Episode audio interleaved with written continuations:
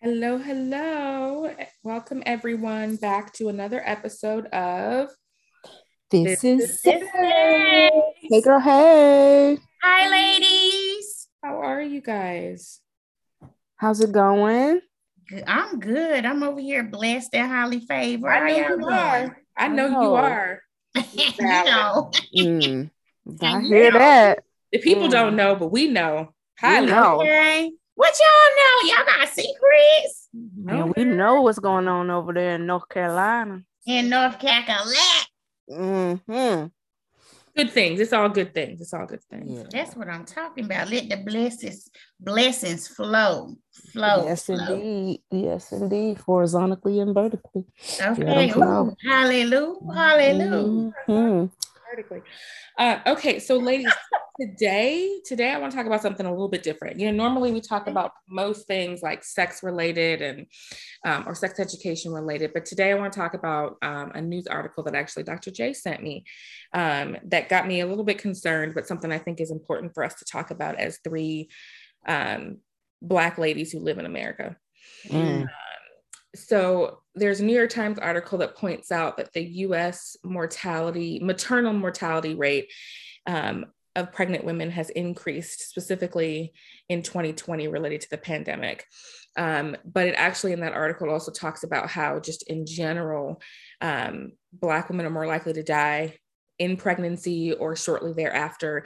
Um, and that is a statistic that started even before the pandemic, um, but has continued to rise even through the pandemic. And I think it's something that we need to kind of give our thoughts on as three grown Black people that live in America. Uh, One of one of whom is with child currently. yeah. And would Mhm. like to stay alive if, you know, if, I, if at all possible. Okay. and also one of whom is responsible for these women. Mhm. Mhm. people and but i mean also people who have children people who have daughters who eventually are gonna hopefully have babies um but just you know somebody who's had a baby you've had a baby you, yourself so, something Yeah. so i think it's something important that despite it not being necessarily about sex i think it's a, still an important topic for us to talk about um so i know dr j has stats for us because of course she does Because well, why the heck wouldn't I? Yeah. Okay. Hello. Run those So- numbers, but I'm kind of nervous. It Yeah. you know what's interesting is when I saw this, um, when I saw the article initially, it was we we often hear about women's perspectives on this particular issue, but what really caught my attention was the story of a man who was trying to advocate for his wife who was delivering a child and just was not getting the the healthcare needs that she um, needed at the time met. Um, so to kind of just to see the anguish in his face and to hear, you know, his story um, was really powerful. But in 2020, as we entered into the pandemic, we saw that uh, the maternal mortality rate increased by 14% from 2019. So we had 754 deaths in 2019 and it rose to 861, which is just when you think of that number, just regardless of the increase, when you think of that many women doing something that is what we consider natural, Mhm. um, to die during or shortly thereafter is just startling in a country that prides itself on being one of the most developed countries and having all of the resources and wealth that we do that that we as a country allow that to happen so very often Mhm. and to look at it from a, a racial perspective and women of color dying at greater rates is just it's alarming Mhm. um, to think that this is something that we do not talk about nearly enough. it's become I- more, um, I think, more mainstream recently in the last two to three years. Um, you, you you've seen a lot more activity from um, from groups that advocate for Black maternal health, um, but I don't think that we have enough discussions um, at our dinner tables and in our friend groups and things like that because mm-hmm. uh, you know 860 something women sounds like a lot um, right per 100000 births yeah. but there are there are definitely going to be people that have never had someone in their life die or have or get close to death during pregnancy or the postpartum period so it's something right. to talk about but when you think about the fact that um that we as Black people only make up 13% of the United States population, but one third of new mothers or pregnant women that died in 2020 were Black. How we don't even make up a third of the population, but we're making up a third of the deaths. Yeah. Yeah. And, you know, what another thing that really is, these are things we heard from years and years and years ago this is something that women didn't have, particularly women of color, didn't have access to the health care that we needed. Mm-hmm. You know, in our, well, I'll say my, since I'm a woman of a particular age, in my parents' generation, in my grandparents' generation, where you really had to depend on home births and you didn't always have access to a hospital and to a physician and those type of things. And now we're seeing that in 2020, in 2021 that we're still seeing alarming rates of maternal mortality. What, I mean, what is it that we can do differently to advocate not only for ourselves, but for those women and for the for the healthcare system as a system to make changes to really, you know, listen. I mean, and it's one of those things that it has no socioeconomic boundaries. You know, mm-hmm. um, Serena Williams talked mm-hmm. about her challenges um, and how the her healthcare team didn't want to listen to her and how she really had to stress and almost plead with them mm-hmm.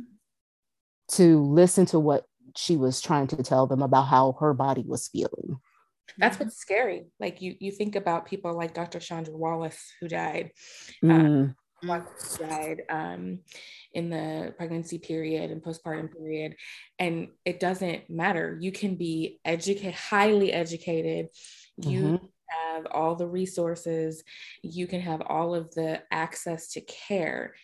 And the reality is you're still more likely to die as a woman of color. And it's at, at least that's what's scary for me um, because you know back in the day what they used to say oh it's because um, black women are poor low income they're, they're low income right. they're not educated they don't know what words to use or say um, so it used to be all of that and then you you start looking at the numbers and you're like well she got a phd she has an mm. M. she's mm. a lawyer. She had, you know, she's high up there in the ranks. She's got all the care that she needs. Mm-hmm, the best health care. Right. Explain that and we can't. So it's scary. Yeah. Yeah. It's, and then it's, oh, go ahead. I was going to say, Valen, I know that you have extensive experience working in the field of, of maternal health and mental health.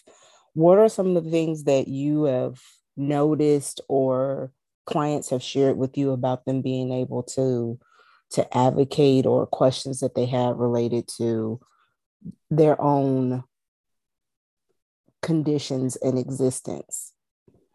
I, I think from that perspective a lot of um, what i get is like hindsight knowledge that I wish we could share with each other. Like, you know, with Serena's situation, for instance, I was on a roundtable and actually her husband was talking, and it was interesting you know, it's an interesting juxtaposition because sometimes in certain spaces, it's like the last thing I want to do is hear another white man talk about issues mm-hmm. affecting Black women, mm-hmm. you know. But mm-hmm. as the white male husband of the, you know, most popular, highest paid female athlete in the world who, you know, had a near miss situation, mm-hmm. um, you know, to hear him talk about how it shaped his experience and just brought to light things that he never had to consider as not mm. only a white man but a, a, fairly wealthy white man and how like mm-hmm. it changed his policies at um, i think he owns reddit or whatever company he started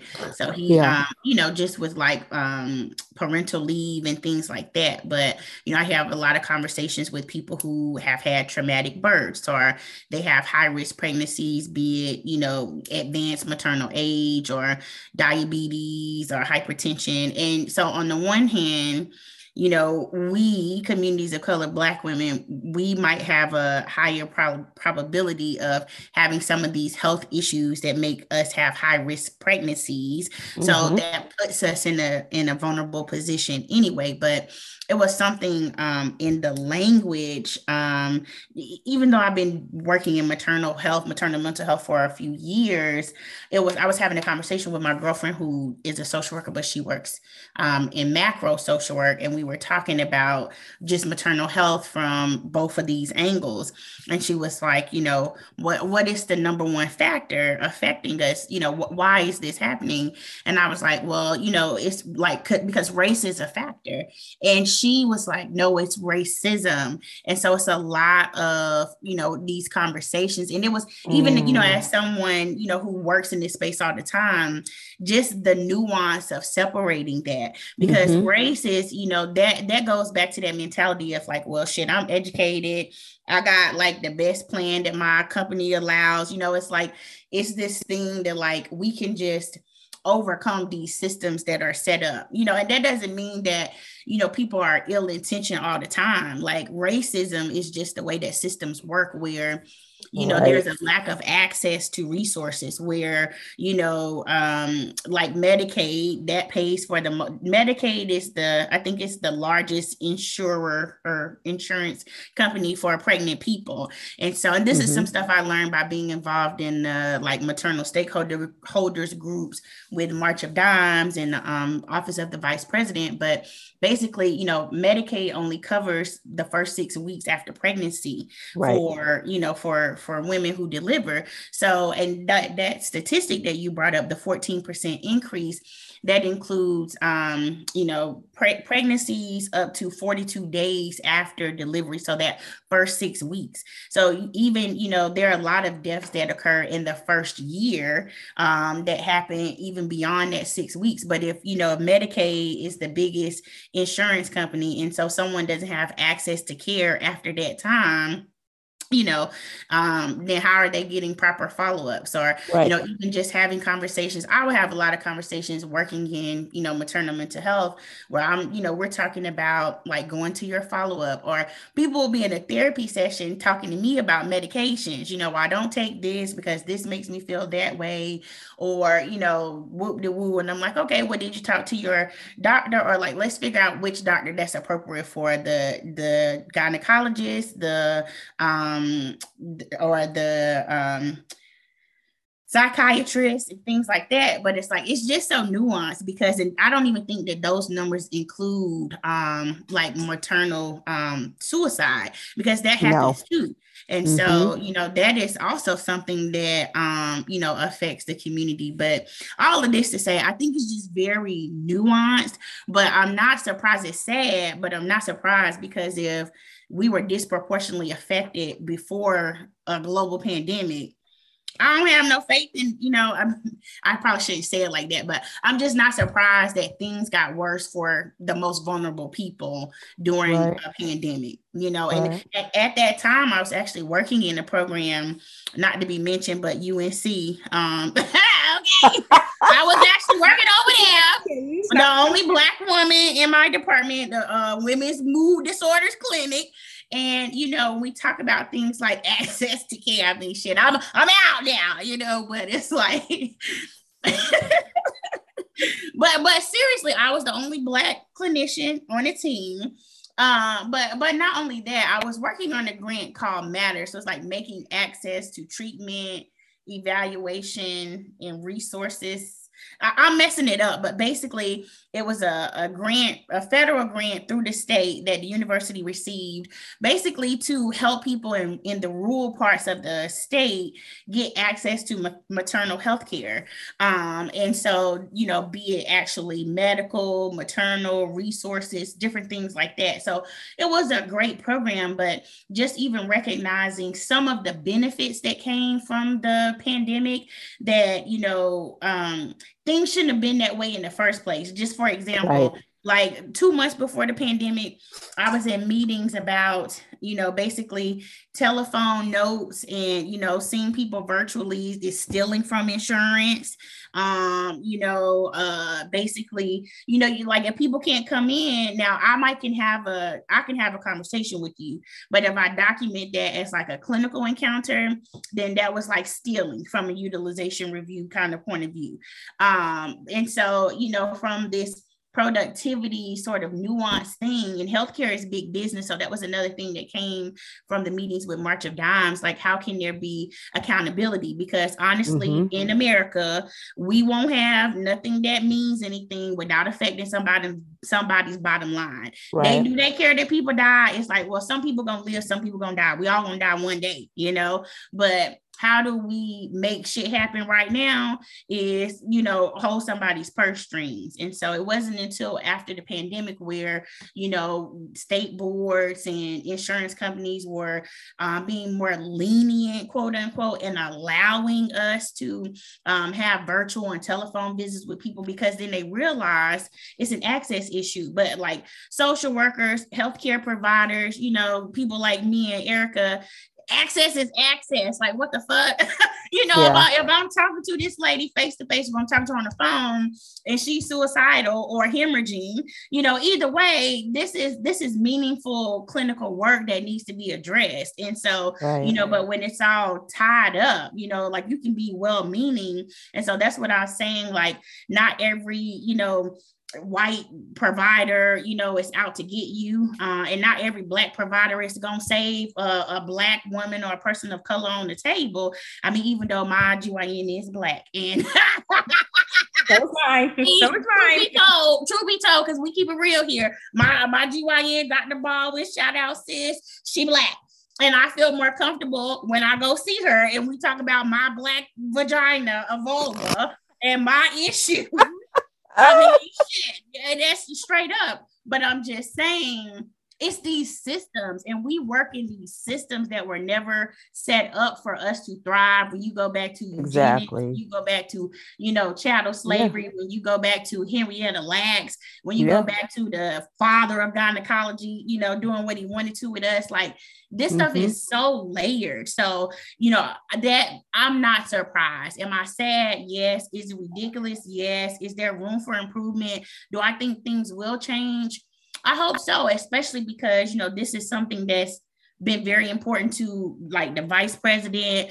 I hope that Joe, I I hope that they actually get some more movement, you know, on a lot of things. But I'm not surprised, but I think to answer your original question, having these conversations, because mm-hmm. it's so much that we don't really talk about unless, like right now, we're talking about it. And somebody might say, Oh, actually, you know, so and so had a near miss, or so and so had to be rushed to the ICU. Mm-hmm. my mom, she works at a major hospital and she works, um, she she works on a she, my mom and I will talk about situations. And just recently, there was someone in their 30s who passed away right after delivery.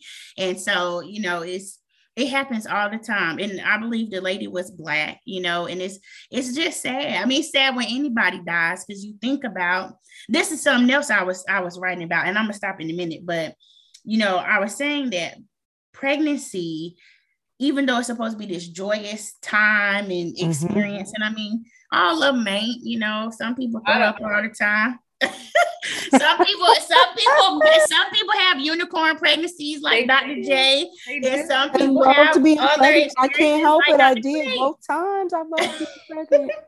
Best time ever. That's Swollen feet. It don't matter. I loved it. I Everybody it. has different experiences, but I don't know. It's it, it's it's just so much that happens out here. Mm, I yeah. I am hopeful, but we just we got to keep having these conversations and say, hey, like how can you how can you basically advocate for yourself um in in healthcare settings i think that's yeah. what it boils down to on the sort of person level of it because mm-hmm. a lot of it i mean you can be the most assertive assertive people then die too you know yeah. like well-informed people Ass- then die too. assertive well-informed highly educated wealthy like and, across the board and the even part, the rates of hispanic women have gone up are are increasing and going up they used to be down there you know with lower rates with their white counterparts. And now we're seeing even in in in their communities that the rates are rising. So it's just like all the black and brown people. Yeah.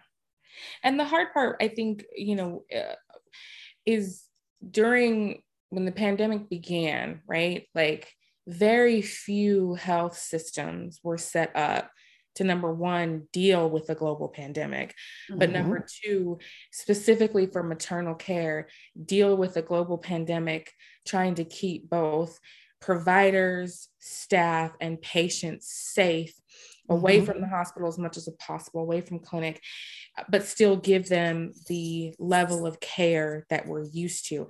The reality is, sh- didn't nobody know how to fucking do that. Nobody right. knew how to do that. Right. Even working as I do for a large HMO um, or being in large hospital systems where you, you know, like Valen was saying, kind of before the pandemic, you had started doing some virtual stuff. Nobody realized that we were going to be mostly virtual for two years straight. Mm-hmm. And how was that going to translate into outcomes specifically for pregnant patients, right? right. Um, so you you you already had people dropping dead like flies from COVID in general, and mm-hmm. pregnancy is considered a high risk condition that increases your risk of contracting COVID. So then you had pregnant women getting COVID, dying, mm-hmm. um, on top of just you know women of color being at high risk of dying in general. So you already are at high risk for death. If you get COVID, you're gonna die, or we're gonna get really close to death. Death. Mm-hmm and then you can't even go in to see your you know your healthcare provider your midwife your doctor whatever it, in the same fashion that you would normally. normal right? And there's and, and and nobody knows how to do that. Yeah. And you add in women who are impoverished who may not have the access to technology to even have a telehealth visit. Right, right. oh girl. Okay. Now we go in there. And you know what? I just had an epiphany about is the the COVID protocols because mm-hmm. my cousin she delivered her son alone in Mississippi because she had contracted COVID about a week before she delivered.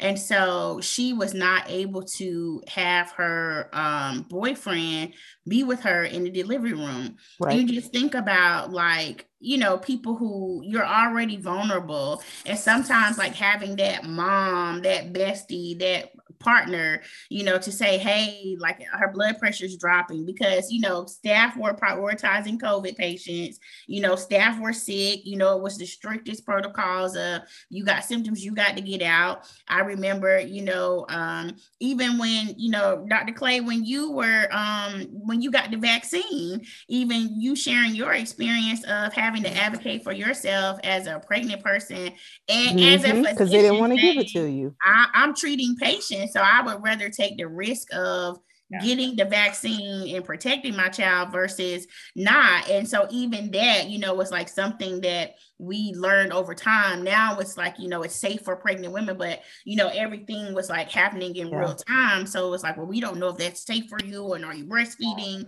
So it's all these nuances, like you said, already affecting a very vulnerable population to start with. Yeah, and I will just yeah. say shameless plug if you don't know shit about Henrietta Lacks or the father of gynecology, I actually have a blog post on my website. Hey, look at that. Oh no, what's that website? What's that website? Educating the people, okay? EricaSClay.com. I'm just saying. I was about to say, I, wait, because I was talking over you. Can you say that website again for the people? drericasclay.com. I'm just saying, if you okay. don't know, if you don't know who Henrietta Lacks is, you should. And if you don't know, a lot of people don't know actually about the founder of gynecology. And I and I will I will tell you, as, as a woman of color and a person of color who went through medical school, who went to a black, historically black college and a historically black medical school, I didn't find this out until I got into residency.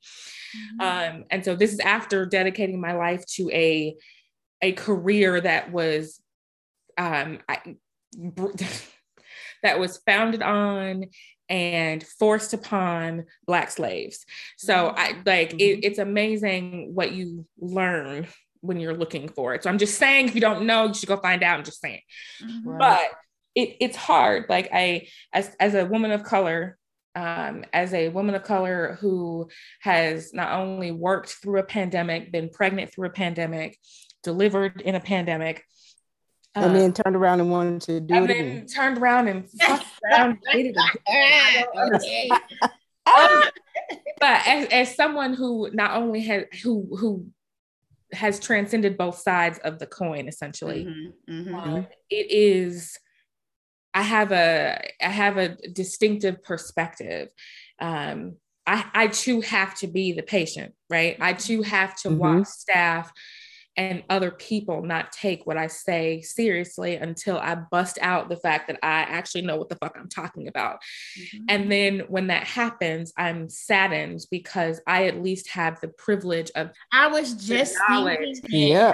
How, I have the privilege of burdensome is it that you got to whip that card out when you can't just be a pregnant black woman? Yeah. But because in in a lot of situations you can't. And I think about the number of women who don't either have that privilege of having the knowledge or the education or someone with them, which is why right now you're seeing tons and tons of talk about having doulas be part, yep. covered part yep. of healthcare, um, to have access to more midwifery care. Um, mm-hmm. Especially for rural communities, that people can actually get the care and the education that they need. Right. Um, but it's sad because I walk that line. I walk the line of, of, of wanting to believe wholeheartedly that I am an unbiased, non judgmental woman of color physician that takes care of people equally in a system that was designed to force me to not take care of people equally. Mm-hmm. Yep. and so it's hard. It's hard. While I fight every day. to be as unbiased and non-judgmental and to be an advocate for those in my community that don't have that mm-hmm it, I am reminded on a regular basis, not only personally, but professionally, how the system was set up um, and how it was designed to never, ever, ever prioritize people of color. Um, and it's, it's depressing, quite frankly. It's depressing. Yeah. But if we don't talk about it, if we don't share it with our daughters and our mm-hmm. mothers and our sisters and our friends about ways to advocate um, for themselves, that it's okay to ask for second opinions. It's okay to seek out a person of color. Not that they're also, not like Valen said, not that they're all going to give you the best care because they're not. Okay. There are lots of bad Black doctors. Um, but to, to have the confidence regardless of your education level, your socioeconomic status, where you come from, what state you live in, to say that your age, the way you speak. Yeah, that doesn't make sense to me. I don't understand that. Tell yes, say that part. Ask why. Ask yeah. why people ask if there's an alternative if it's something that you're not comfortable with right and why why this over are there other options you yeah. know like yeah. and this is not maternal but i was having a conversation with my doctor about my fibroids and she was like you know i'm not comfortable doing surgery because of the size and the location and it's invasive and i don't think that it would benefit you right now you know you don't have kids like she broke it all the way down and maybe because you know she been seeing me in my bowl for a few years now.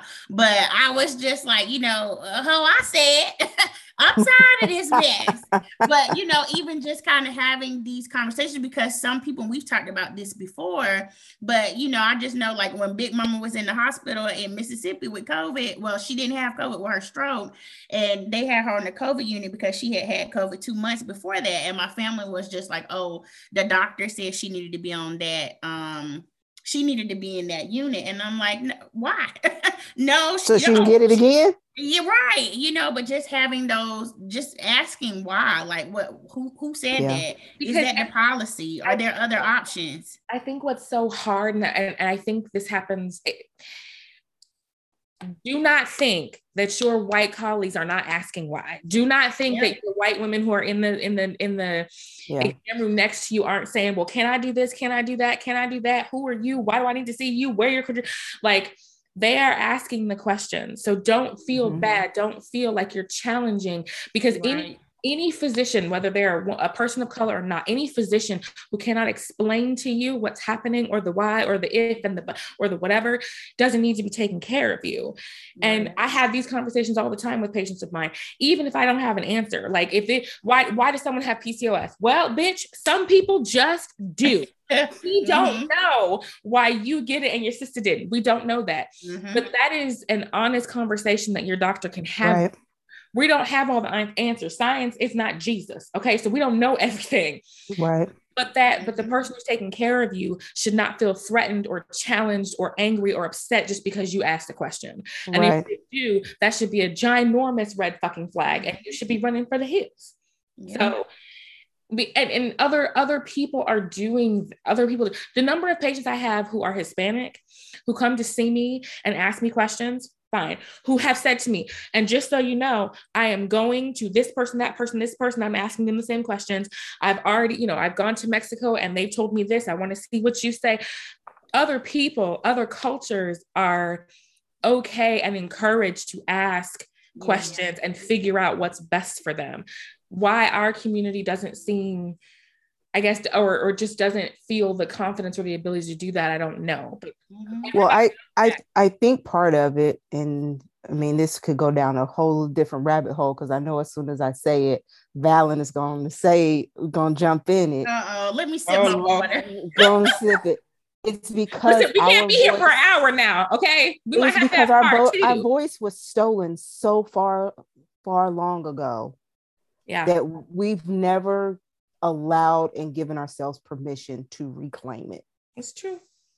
Well, and then the the opposite of that is then you don't want to be the confrontational, combative, ghetto person. The you angry know, black woman that. and yeah, that, and like, whole, everything that goes with that. Yeah, right, exactly.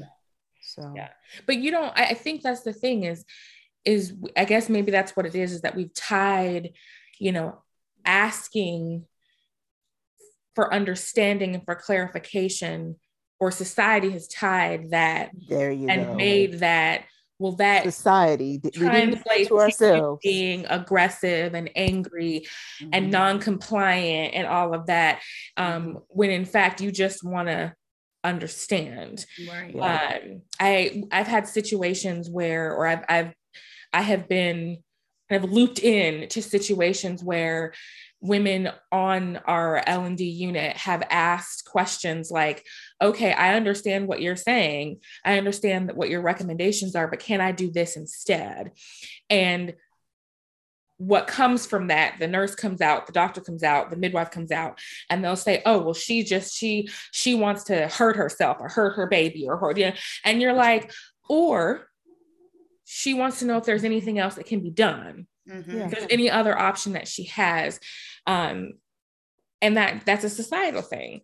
Yep. but that shouldn't change the fact that you should still act. receive yeah. and you should still receive quality care. Yeah. Yeah.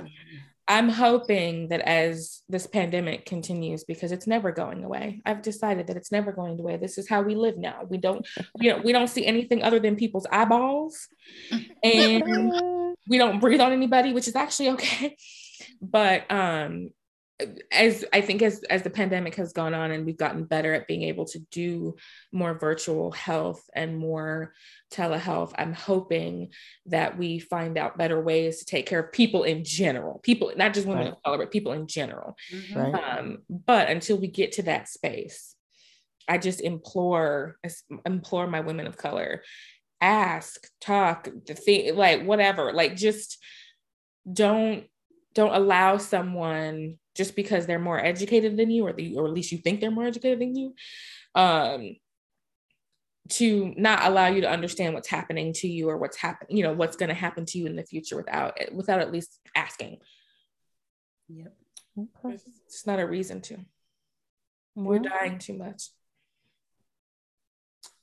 I think that those closing points and arguments wraps up another episode of this is this is This is sex. I need a drink, y'all.